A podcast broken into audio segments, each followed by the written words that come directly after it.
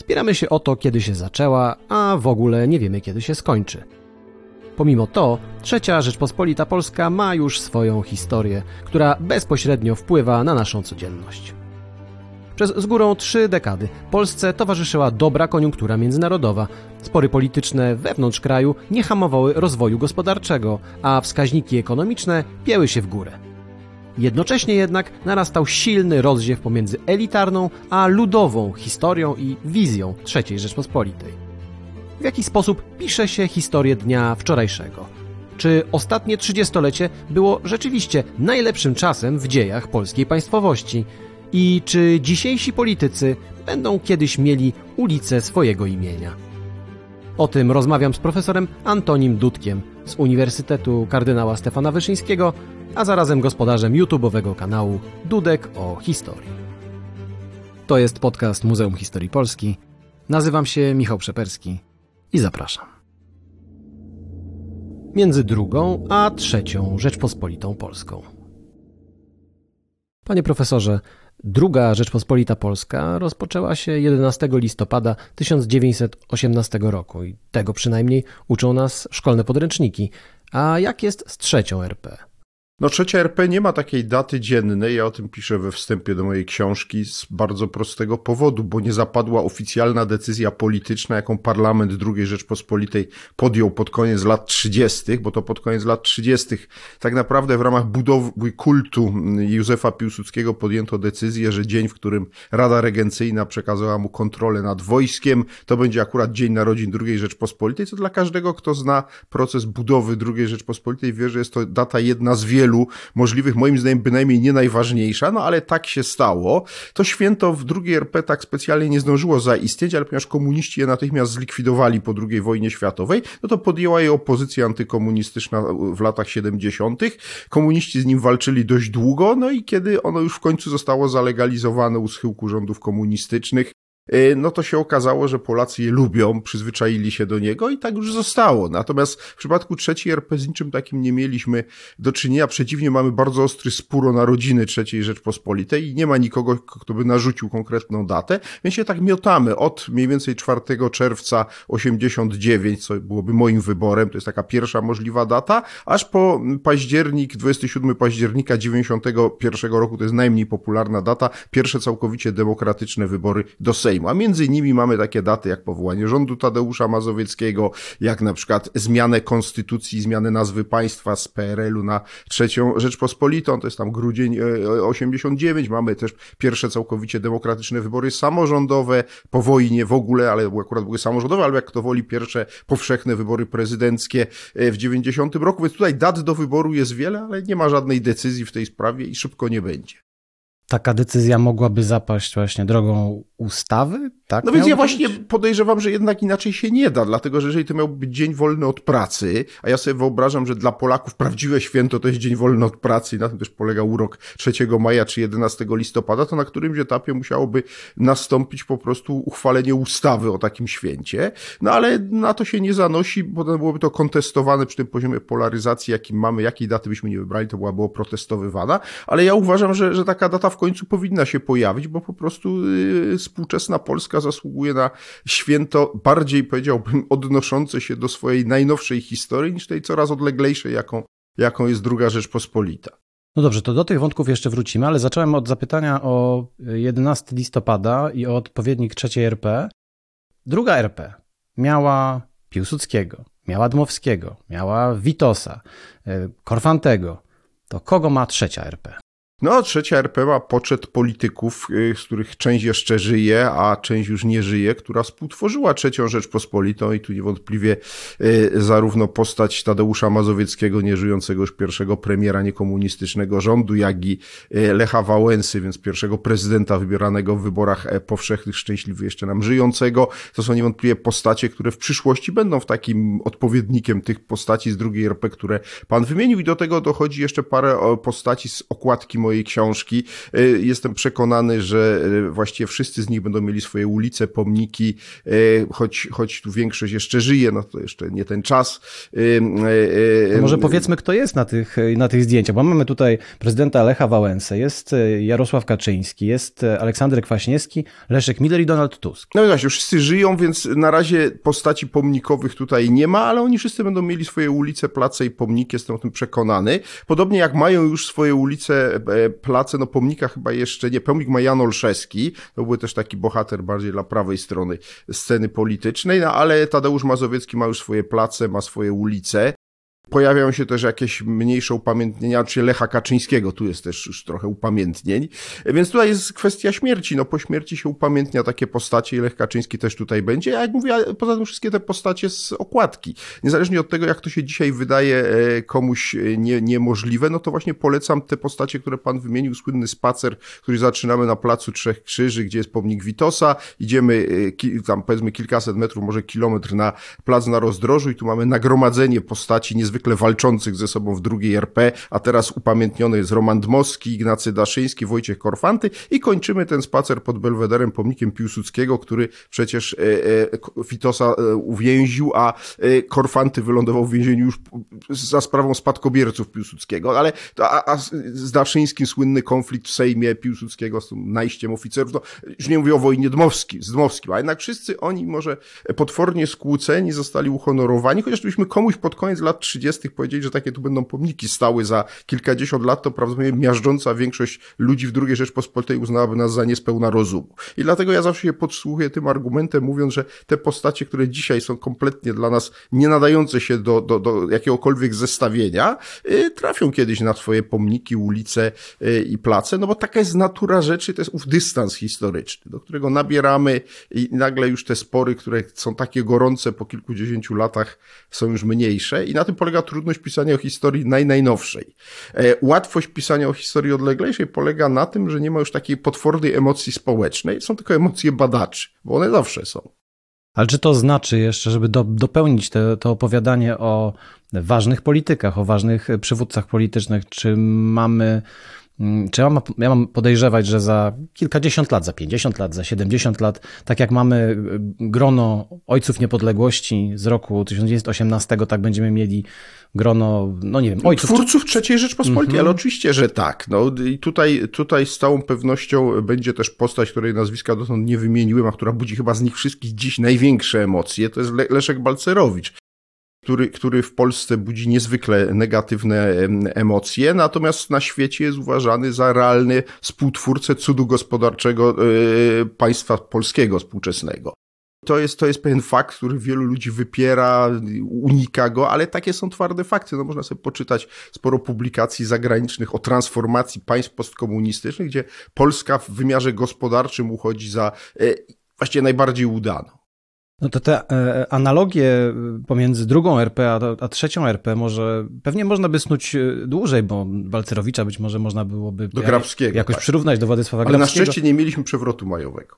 Szczęśliwie nie mieliśmy przewrotu majowego, choć ten, kto spojrzy, kto zajrzy do książki, ale też kto spojrzy na dyskursy prasowe z lat 90., to dostrzeże, że takie, takie oskarżenia o, o chęć przewrotu no, przecież pojawiały się. było to oskarżany, to rzeczywiście była sprawa, no, najkrócej mówiąc, e, e, nadmiernego wpływania przez Wałęsę na e, rzeczywistość. Ja to pisuję w książce dość szczegółowo, to chodzi o mego konflikty z kolejnymi rządami, bo tak naprawdę to Wałęsa zapoczątkował tak zwane burzliwe koabitacje w Polsce. E, i tutaj nie tylko konflikt z rządem Olszewskiego, który jest najbardziej znany, ale praktycznie wszystkimi rządami, może z wyjątkiem rządu Bieleckiego, który był rządem de facto prezydenckim, opartym na autorytecie Wałęsy, to wszystkimi kolejnymi rządami aż do roku 95 Wałęsa toczył boje. I na pewnym etapie był oskarżany o to, to był ten słynny kryzys, e, doprowadził do upadku rządu Pawlaka, że właściwie chce rozpędzić Sejm, że, że, że, że no ale on o tym mówił, natomiast Wałęsa nigdy się nie posunął do jakiegokolwiek realnego działania o charakterze siłowym, natomiast no, mówił rzeczy, które dzisiaj byśmy uznali za szokujące. Na moim kanale Dudego Historii jest e, ze dwa czy trzy takie odcinki, gdzie tam są fragmenty wywiadów Wałęsą, oficjalnie emitowanych w telewizji publicznej jak z urzędującym prezydentem. No, na przykład Wałęsa mówi tak, no, że ja czołgów na ulicę nie wyprowadzę, choćby dlatego, że mam pokojowego Nobla. To jest dosłowny cytat z wypowiedzi Wałęsy. No więc dzisiaj byśmy uznali za szokujące takie wypowiedzi, a on sobie tak to puszczał, no, ale z tego niewiele wynikało, bo rzeczywiście te czołgi nigdy na ulicę nie wjechały to domykając te zestawienia pomiędzy drugą a trzecią RP, które jak powiedziałem, można było pewnie snuć dłużej, no to jest jedna zasadnicza, jak sądzę, różnica. To znaczy ogólnie tak ekonomiczna, jak i polityczna koniunktura dla drugiej RP była kiepska, a potem z czasem coraz gorsza. Natomiast jeżeli chodzi o trzecią RP, to ona przez no, bardzo długi czas była no, tak, jak dzisiaj patrzymy z dzisiejszej perspektywy, zwłaszcza mam na myśli wojnę e, toczoną przez, e, przez, przez Ukraińców broniących się przed, przed Rosjanami, to widzimy, jak wiele przez te 30 z groszem lat udało się osiągnąć i jak niezwykle takie korzystne były warunki międzynarodowe. Tak, zdecydowanie to jest największa zasadnicza różnica. Druga RP była w stanie totalnego zagrożenia właściwie przez cały okres swojego istnienia. Tam były oczywiście momenty, kiedy to się osłabiało, ale prawda była taka, że byliśmy postrzegani jako państwo sezonowe i, i rzeczywiście mieliśmy niezwykle wrogo nastawionych sąsiadów, którzy stopniowo rośli w siłę, aż wreszcie stało to się to, co się stało w 1939 roku. E, w przypadku trzeciej Rzeczpospolitej koniunkturę mieliśmy rewelacyjną tak naprawdę aż do, e, w moim przekonaniu, wybuchu pandemii, to bardziej gospodarcze kwestie, ale później oczywiście oczywiście e, ta nowa faza agresji rosyjskiej przeciwko Ukrainie, ale to ciągle, nawet obecnie, e, ja kiedyś ukułem takie stwierdzenie, że w żadnym dotychczasowym dniu e, istnienia trzecia RP nie była w tak złym położeniu geopolitycznym, jakim w najlepszym dniu swojego istnienia była druga Rzeczpospolita. Jestem gotów bronić tego. Po prostu my ciągle jesteśmy, nie tylko przez obecność w Unii Europejskiej, zwłaszcza w Pakcie Północnoatlantyckim, ale przez fakt, że ciągle nasz zachodni sąsiad, czyli Niemcy, jest rządzony przez rząd demokratyczny i nie ma wobec nas e, roszczeń terytorialnych czy jakichś innych. To raczej my mamy roszczenia wobec e, Niemców. E, I to jest ta zasadnicza różnica, że myśmy się nigdy nie znaleźli w sytuacji, w której była permanentnie druga Rzeczpospolita, czyli tym między młotem sowieckim a, a kowadłem niemieckim, albo jak to woli odwrotnie. No dobrze, tytuł pańskiej książki to Historia polityczna Polski 1989-2023, no więc historia. Dlaczego to jest tak, że ten czas po 89 roku to już jest historia, bo właśnie to trochę jest, a trochę nie jest. Jest to jakaś taka szara przestrzeń. Dlaczego tak? No nie, bo rzeczywiste jest, że historycy generalnie zajmują się zamkniętymi epokami historycznymi. To jest zrozumiałe, mamy zamkniętą epokę starożytności, średniowiecza i tak się ciągniemy. Ostatnia taka zamknięta epoka, i co do tego nie ma wątpliwości w historii Polski, to jest epoka PRL-u. To jest między 44, choć wtedy jeszcze PRL nie było, ale rządzona przez komunistów do roku 89. I tutaj się kończy ta zasadnicza obszar działania miażdżącej większości historyków. Wyprawiają się nieliczni po, po, poza rok 80 przez szereg lat to było trafnie uzasadniane tym, że e, nie ma w ogóle dostępu do materiałów archiwalnych. No to się zmienia, bo w tej chwili już karencja 30-letnia nie obejmuje początku lat 90. Mnóstwo materiałów z lat 90. jest dostępnych, więc stopniowo historycy zaczynają badać szczegółowo początek lat 90. Tutaj przykładem też takich badań jest moja inna książka, czyli od Mazowieckiego do Suchockiej, pierwsze rządy wolnej Polski, ale także prace, nie wiem, Arkadiusza Nysio, Tomasza Kozłowskiego. To są takie pierwsze pionierskie wszystkie prace, głównie dotyczące resortu spraw wewnętrznych, przemian w służbach specjalnych, w policji, y, czy milicji w policję, y, ale będą stopniowo powstawały kolejne z historii gospodarczej i z historii politycznej. Natomiast jest jasne, że wokół tych spraw się toczy ogromny spór polityczny. Mówię o, tych, o tej transformacji, mówię o okolicznościach w kontekście tego. W związku z tym większość historyków się trochę tego obawia, nie chce w to wchodzić. Tak jak ja pamiętam, jak zaczynałem moją karierę naukową z przełomu lat 80. i 90., większość nie chciała się zajmować PRL-em, bo uważa, że to jest za świeże, za kontrowersyjne, za ryzykowne. Musiało przyjść, upłynąć ileś lat, przyjść nowe pokolenie e, badaczy, musiało się otworzyć archiwa na czele z IPN-em, który przejął archiwa Służby Bezpieczeństwa i wtedy ruszyła masa badaczy e, PRL-u i to, to ciągle trwa. I teraz stopniowo będziemy obserwowali proces jednak badania lat 90. Dlaczego? No bo są źródła, są potężne obszary do zbadania. Natomiast, a zarazem emocje będą słabły wokół lat 90. z prostego powodu, powodu, bo w tej dekadzie odejdą ostateczni z polskiej polityki politycy tak zwanego pokolenia 89, jak ich nazywam, że są ci z mojej okładki, którzy weszli do wielkiej polityki właśnie w okolicach roku 89. Oni w tej dekadzie ostatecznie przejdą na emeryturę i w związku z tym dla tych nowych polityków i ich y, zwolenników te kwestie dotyczące lat 90. już nie będą takie istotne. I tutaj stopniowo ta historiografia nam się będzie rozwijała i, i, i te książki oczywiście dalej będą budziły emocje, tak, nie wiem, spór o powstanie warszawskie, czy, czy o powstania XIX-wieczne, ale zwróć uwagę, zwrócić uwagę, że y, spory o XIX-wieczne powstania są zdecydowanie niższą temperaturę mają niż spór o powstanie warszawskie. No bo to jest kwestia tej odległości czasowej i tu będzie bardzo podobnie, tylko to by trzeba liczyć w dekadach, a nie w latach. I to będzie tak słabo, słabo i kiedyś tam y, po prostu cały okres y, trzeciej RP na przykład do wejścia do NATO, do Unii Europejskiej, będzie już normalnie okres zamknięty, uznany za, kto wie, może się dorobimy nowej konstytucji, zostanie czwarta Rzeczpospolita proklamowana. No więc tutaj ileś możliwych jest scenariuszy, ale jakby dla mnie jest oczywiste, że jakby natężenie tych sporów będzie słabo i wtedy jakby emocje, które budzą te rzeczy, o których ja piszę w mojej książce, to się kończy przecież na ostatnich wyborach parlamentarnych, tych z 15 października ubiegłego roku, już, nie, będą, nie będą takie duże. No ale ktoś musi pierwsze przybliżenie robić. Ja jestem takim nietypowym z racji mojego warsztatu politologicznego i pierwotnego wykształcenia, kimś, kto próbuje pisać historię, ale, ale startując po, z pozycji politologa. Jak pisać historię naj, najnowszą? Jeżeli chodzi o lata 90., to faktycznie takie e, dokumenty aktowe, te tajne decyzje, to wszystko wychodzi stopniowo, krok po kroku e, na jaw. Te, te dokumenty są dostępne, no ale końcowa cezura tej książki to jest rok 2023, a więc dopiero co? To jest historia dnia wczorajszego tak naprawdę.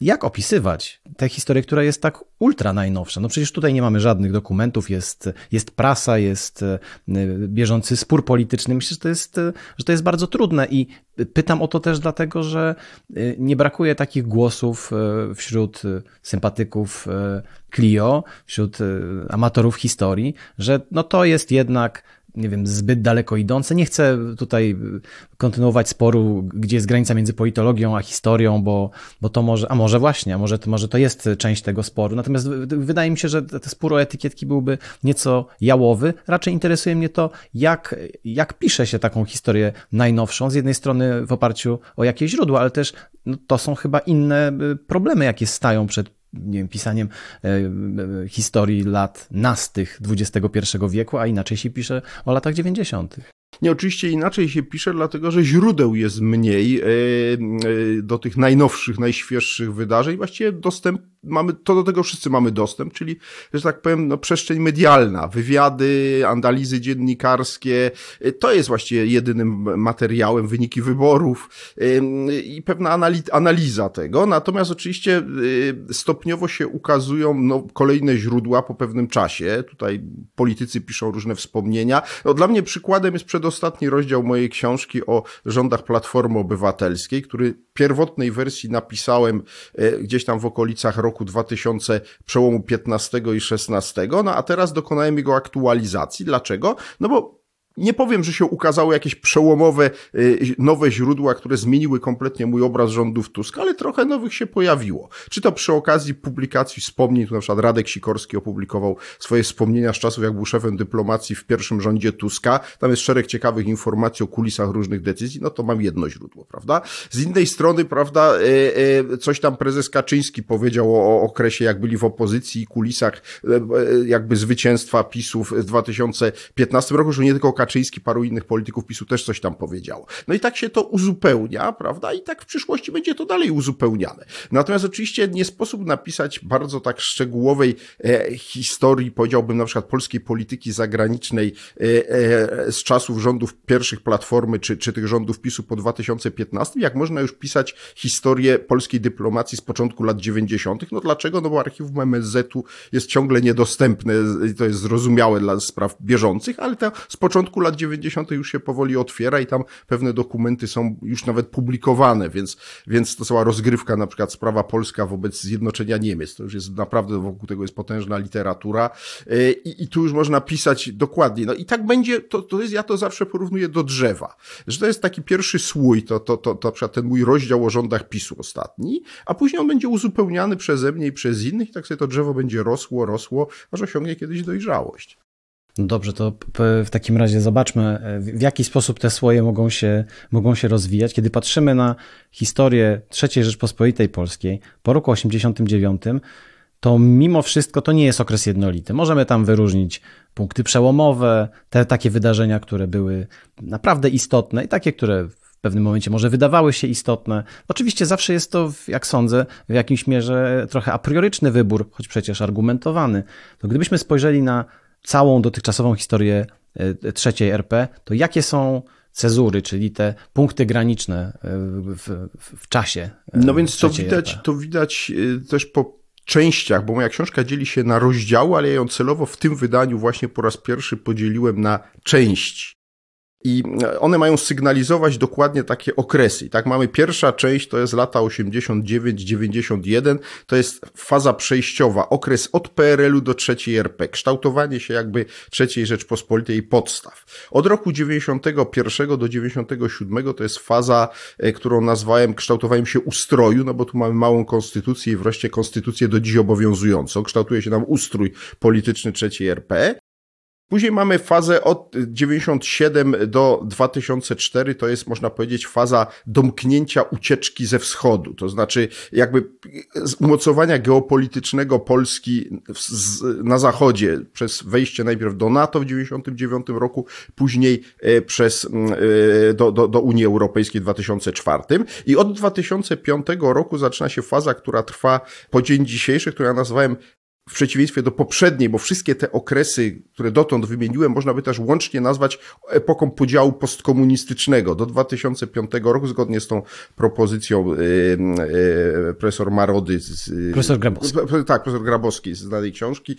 To jest, to jest mm, e, e, jakby ten istota sporu politycznego, który się wtedy toczy. Natomiast od 2005 roku polską politykę e, zaczynają, zdominowały dwie formacje, które ja nazywam formacjami postsolidarnościowymi, a więc Platforma i PiS. I to jest podział postsolidarnościowy. I w tej chwili mamy tak naprawdę ciągle tą fazę, która na razie trwa, ja jej nie potrafię inaczej nazwać, niż właśnie w ten oto sposób, bo obie te partie sobie też próbują jakby ten, ten, ten sztandar dawnej Solidarności odwoływać odwołując się do niego, zabrać, e, mówiąc, że to oni są jedynymi prawdziwymi spadkobiercami. E, I to jest właściwie, wydaje mi się, najistotniejsze. Oczywiście to można też mówić, że to jest podział na obóz konserwatywny i liberalny, e, na obóz, powiedziałbym, no, różnie to można nazywać, ale ja wolę podział postsolidarnościowy. I to jest to jest ewidentnie epoka otwarta. I na przykład ja na moim kanale Dudego Historii przyjąłem sobie na razie taką cezurę właśnie okres 2005 roku. Staram się poza niego nie wykraczać w miarę możliwości, bo uważam, że tu się zaczyna dla mnie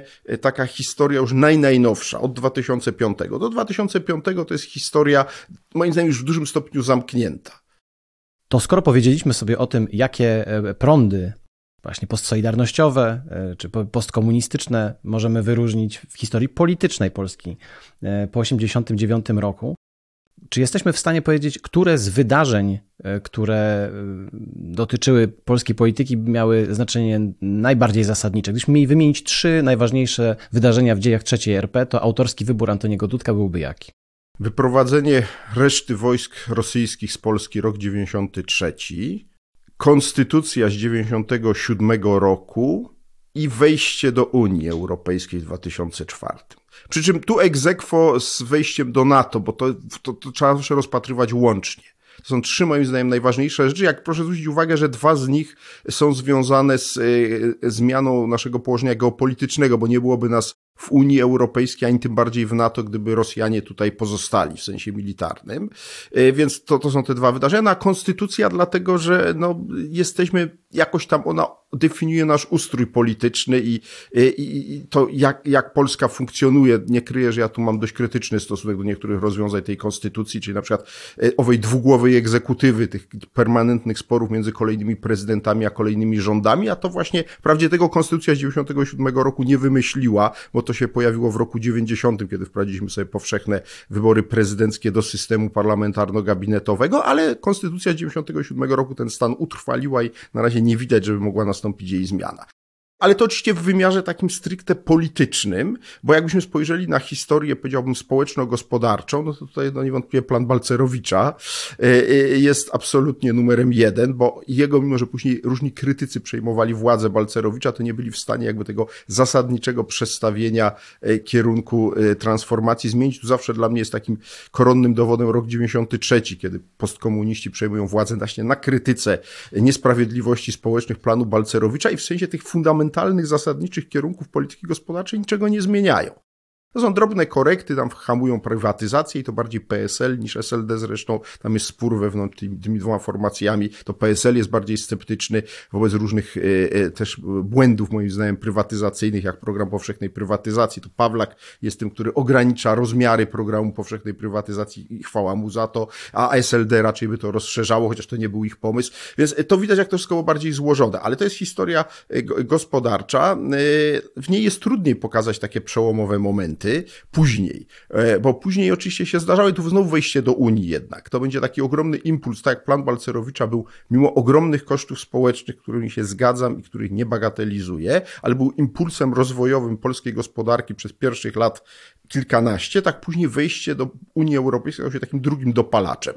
I myśmy do wybuchu pandemii byli właściwie jedynym krajem w Europie, jednym z nielicznych na świecie, który zaliczył nieprzerwany ćwierćwieczny okres rozwoju gospodarczego od roku 93 właśnie do 2020. To, to, to, to, było, to było zupełnie niesamowite e, dokonanie. No i jak widać po pandemii nasza gospodarka się znowu dość dobrze odbiła i my ciągle na tle większości e, Unii Europejskiej jesteśmy w czołówce jeśli chodzi o rozwój gospodarczy. Pytanie, jak długo? I to jest to pytanie, które wisi nad moją książką, ale to już nie jest pytanie historyczne, tylko pytanie bardziej polityczne.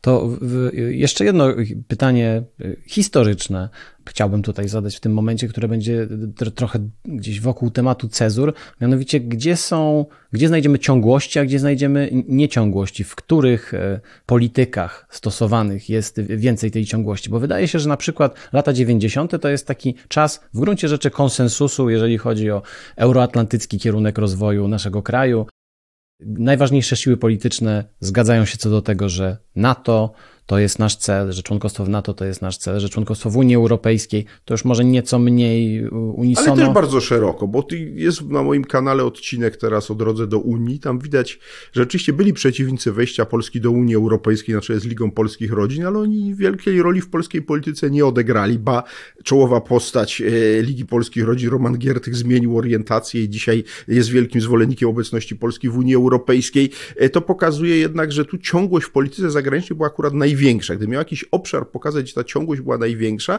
to tu, oczywiście, później zaczęły spory o, o obecność w Unii w sensie takim, y, y, czy popieramy dalej integrację, pogłębianie integracji, czy nie, i to jest właściwie można powiedzieć motto tego sporu PiSu z y, Brukselą, ale to jest jakby mimo wszystko, jeśli spojrzymy na to, jak bardzo jednolicie polskie społeczeństwo i klasa polityczna zareagowała na agresję rosyjską przeciwko Ukrainie, że tutaj właściwie prorosyjskie e, głosy były bardzo nieliczne z kompletnego marginesu sceny, to widać, że w polityce zagranicznej ciągle ta orientacja prozachodnia jest mimo wszystko e, najtrwalszym elementem, choć jak mówię, tam są różne akcenty. E, gorzej jest już z polityką gospodarczą, ale tutaj też tak naprawdę e, oczywiście rząd PiSu miał swoje wizje, powiedziałbym, dotyczące, dotyczące no, większej roli państwa w gospodarce, najkrócej mówiąc, ale to nie oznaczało jakiejś ogromnej fali nacjonalizacji. Była to zwana repolonizacja paru dużych firm, ale czyli przejęcie ich przez spółki tak naprawdę skarbu państwa z rąk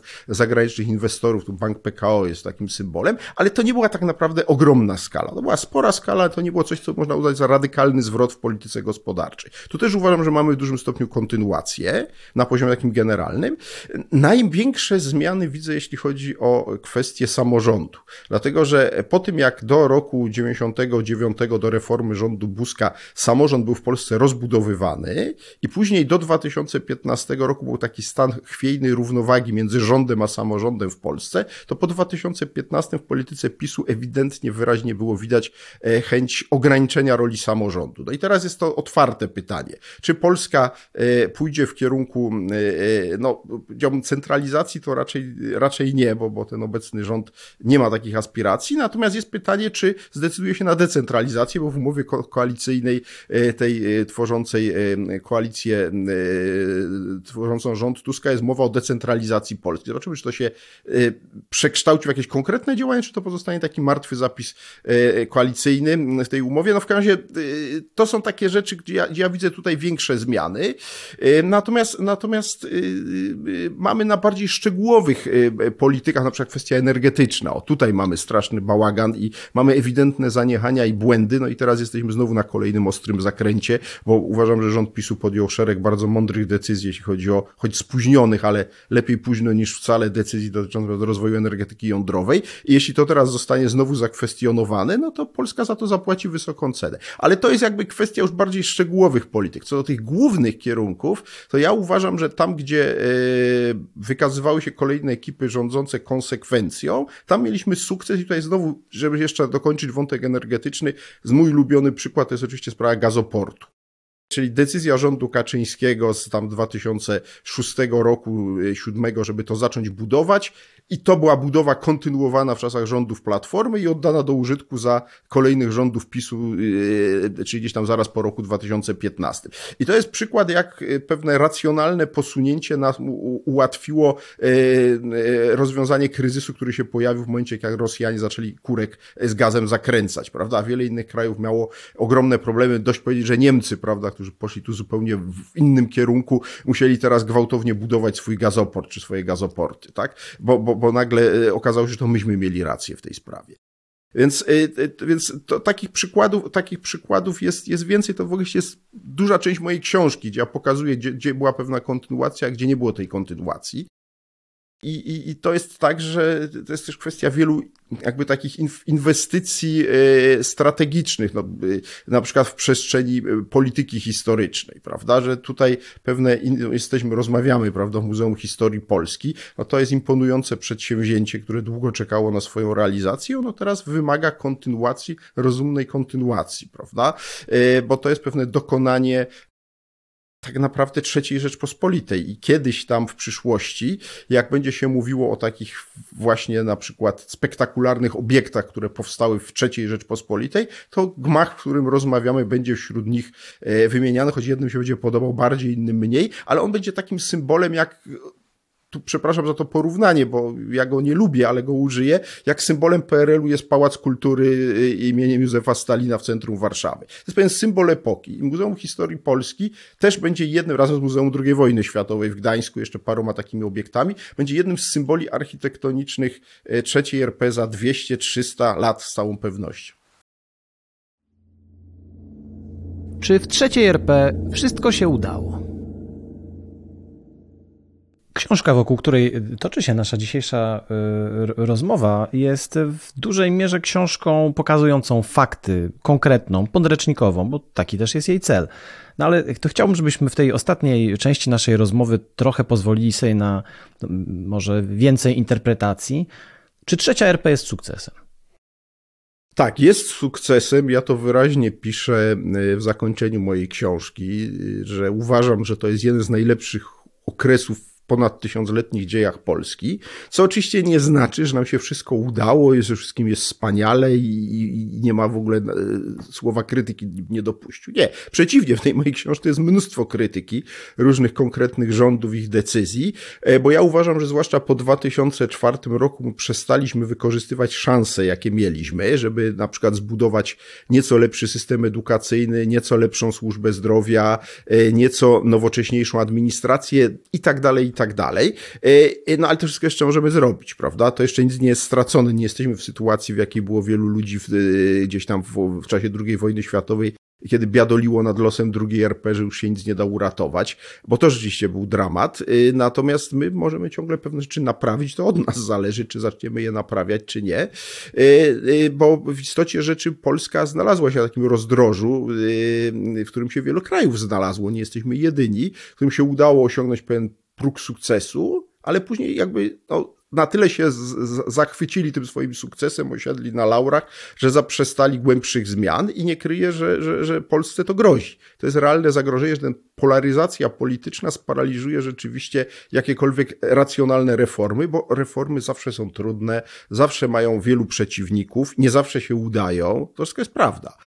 No ale jeśli się nie reformuje, to się osiada na laurach, e, no i zaczyna się odcinać kupony od. E, dla mnie takim symbolem kraju, który się na przykład zatrzymał w swoim rozwoju, jeden z moich ulubionych krajów europejskich jest Portugalia. Portugalia wyszła wiele, wiele lat temu z dyktatury Salazara, później dostała pewnego kopa rozwojowego dzięki wejściu do Unii Europejskiej, ale później osiadła na laurach i mimo, że ma gigantyczny potencjał, poten moim zdaniem rozwojowy, kompletnie z niego nie korzysta. Zaraz powiem jaki. E, I myśmy właściwie w sensie PKB na głowę wyprzedzili Portugalię, co, co, co, co, co jest jednym z dokonań III Rzeczypospolitej. Co jest ten, ten ukryty potencjał? To jest szczególne relacje z Brazylią. Brazylia jest gigantycznym krajem, który tak się składa, że posługują się tym samym językiem z wiadomych względów co Portugalczycy. I to, że Portugalczycy nie potrafili stać się, można powiedzieć, ambasadorem Brazylii w Europie, czerpać ekstra korzyści z faktu właśnie tej wspólnoty cywilizacyjnej, kulturowej z tym ogromnym, potężnie rozwijającym się krajem, jest dla mnie przykładem pewnej porażki cywilizacyjnej. Zresztą w pewnym stopniu to dotyczy Hiszpanii z racji też i reszty Ameryki Łacińskiej. Tam też mam wrażenie, że oni tego nie potrafili wykorzystać. Tak jak to się świetnie udało Brytyjczykom do pewnego momentu, te kolonie dawne, ten potencjał wykorzystywać. Nie chodzi mi o epokę kolonialną, tylko postkolonialną. I, i to, to jest przykład takich krajów, które, które y, po prostu osiadły na laurach i my je stopniowo wyprzedzamy, ale być może ich nie wyprzedzimy wbrew nadziejom niektórych polityków, bo jeżeli nie znajdziemy jakiegoś kolejnego impulsu rozwojowego, y, to mm, obawiam się, że pogrążymy się właśnie w tej wojence polsko-polskiej, to wszystko będzie się tak coraz bardziej e, zwalniało, zwalniało, aż ten pociąg stanie i, już nie ruszy. I, I tu, jak mówię o tym, niezależnie od tej kwestii geopolitycznej, że za chwilę możemy być, prawda, w potężnych tarapatach geopolitycznych, ale, ale nie musimy, to, to nie jest przesądzone, to, to, to tutaj tak będzie zależało, to się od nas tu najmniej zależy, bo, bo to jest kwestia rozwoju sytuacji w Stanach Zjednoczonych przede wszystkim. Czas pokaże. W każdym razie jeśli patrzymy wewnętrznie, to Polska potrzebuje nowego impulsu rozwojowego poprzez moim zdaniem zmiany ustrojowe i stąd ta wizja, z którą ja się związałem, czyli wizja decentralizacji Polski, dania większych e, kompetencji regionom po to, żeby zaczęły szukać możliwości rozwojowych właśnie lokalnie, ponieważ ja nie wierzę w możliwości dania impulsu z Warszawy, że tak nagle z Warszawy pójdzie impuls do całej Polski i tam jakiś mądry minister wymyśli na przykład rewelacyjny system edukacyjny. Natomiast uważam, że jeżeli się na przykład zdecentralizuje edukację, to różne systemy edukacyjne wprowadzane w poszczególnych regionach po pewnym czasie pokażą, które są lepsze, które są gorsze. E, I zacznie się naturalne naśladownictwo, równanie w górę. No ale zobaczymy, czy to jest realne. Tak, bo to rzeczywiście też jest przestrzeń e, bieżącej polityki, ale patrząc jeszcze na trzecią RP z perspektywy e, historyka, no ja zapytałem o, o to, czy, czy trzecia RP była sukcesem, ale no teraz e, to pójdę krok dalej. Jakie są w takim razie mierniki tego sukcesu? W jaki sposób możemy powiedzieć, czy Polska jest sukcesem, czy nie jest? Oczywiście o pewnych rzeczach już powiedzieliśmy, ale no chyba nie o wszystkich. No nie, to jest mnóstwo takich, no zacznijmy od kwestii takiej najbardziej twardej ekonomicznej. No to jest to słynne PKB per capita capita. My się tu pieliśmy nieustannie w górę i Polacy są po prostu zamożniejsi. To nie widać tylko w, e, powiedziałbym, wskaźnikach ekonomicznych, ale widać też na ulicach polskich miast e, i polskich wsi zwłaszcza, bo polska wieś tutaj dzięki wejściu do Unii dostała niesamowity impuls rozwojowy. Więc to widać gołym okiem, żeśmy się po prostu stali bogatsi. Oczywiście nie wszyscy w równym stopniu i to budzi ogromne emocje tu te różnice w tempie bogacenia się są jedną z przyczyn e, właśnie na przykład z plat, przegranej platformy w 2015 roku, o tym też piszę w książce, że się wszyscy e, bogaciliśmy, ale nie wszyscy w równym stopniu, więc ci, którzy się bogacili słabi, się okazali liczniejsi, więc zagłosowali na partię, która im obiecała e, inną redystrybucję dochodu narodowego, czyli PiS i to nastąpiło, bo rządy PiSu to jest ewidentnie, i to uważam za najjaśniejszą stronę rządów PiSu, to jest rzeczywiście zniwelowanie tych rosnących różnic między tymi bogatymi, wielkimi aglomeracjami z Warszawą na czele, a tymi mniejszymi ośrodkami. Oczywiście PiS tam przepompował e, e, e, mnóstwo środków. Pytanie, czy nie przesadził, bo tutaj też jak się przesadzi, no to się wtedy zażyna te lokomotywy, jakimi są wielkie miasta. No to teraz czas pokaże, czy przesadził, czy nie, bo to będzie zależało od tego, jak się Polska będzie dalej rozwijała. No ale to jest, to jest jakby jeden obszar. E, inny, no to jest nasz obraz w świecie. To już mówiłem o tym, że jak się pojedzie gdzieś, poczyta, no to wszędzie uchodzimy za symbol udanej transformacji czy niemal wszędzie. To, to, to, jest, to jest też na pewno istotne. Co jeszcze? No, mam wrażenie, że Polska, e, Polska e, stopniowo na różnych obszarach, powiedziałbym, takiej ekspansji gospodarczej zaczyna odgrywać pewną rolę. Pojawiają się już polskie firmy, które rzeczywiście zaczynają być istotnymi graczami na arenie międzynarodowej. Oczywiście daleko nam jeszcze nie wiem, do sukcesu fińskiej Nokii, ale on też przeminął i proszę zwrócić uwagę, że dzisiaj Nokia już nie jest takim, jak kiedyś była fascynacja Nokią. Okazało się, że Finowie też popełnili pewne błędy. Więc, więc myślę, że polska Nokia jeszcze przed nami, to jest kwestia być może tej dekady, no ale to już będzie zależało od pomysłów konkretnych ludzi biznesu, a nie, nie od rządu, bo rząd nie wymyśli moim zdaniem żadnego wynalazku, który by popchnął polską gospodarkę do przodu, ale to takich rzeczy można mnożyć, więc, więc ja mam wrażenie, że, że, że tych mierników jest więcej. No to mi przyszło akurat do głowy. E, tak sobie myślę, że, że kolejny taki, e, powiedziałbym, szansa dla Polski to będzie, to będzie kwestia jednak mimo wszystko tu też ukłon w stronę rządów PiSu i, i po, po koncepcji Międzymorza.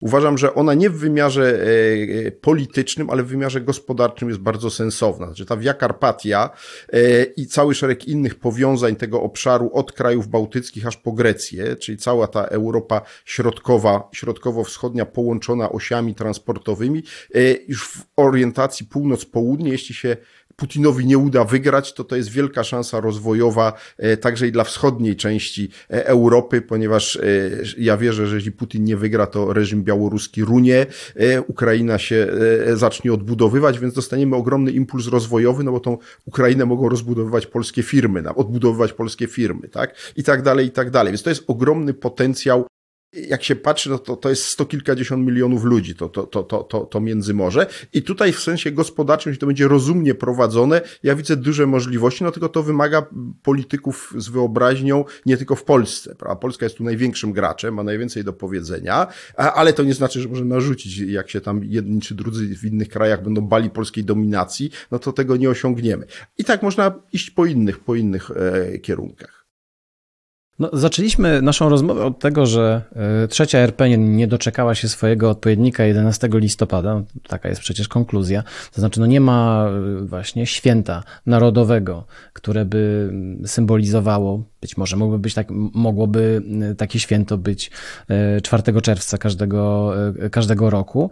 Ale to mnie kieruje ku ostatniemu pytaniu. Czy to jest trochę tak, że właśnie ten, ten brak święta, ta niechęć, ten brak tej ustawy, o której też mówiliśmy, która być może mogłaby zostać kiedyś uchwalona, czy to jest świadectwo tego, że my, my wszyscy Polacy, to my tak jednak nie, nie bardzo lubimy tą trzecią RP?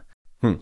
Ja, ja nie lubię stwierdzenia wszyscy Polacy. No, nie kryję, że jak słucham po, wypowiedzi polityków, to nic mnie tak nie irytuje, jak stwierdzenie, jak polityk mówi Polacy wolą, Polacy są przeciw.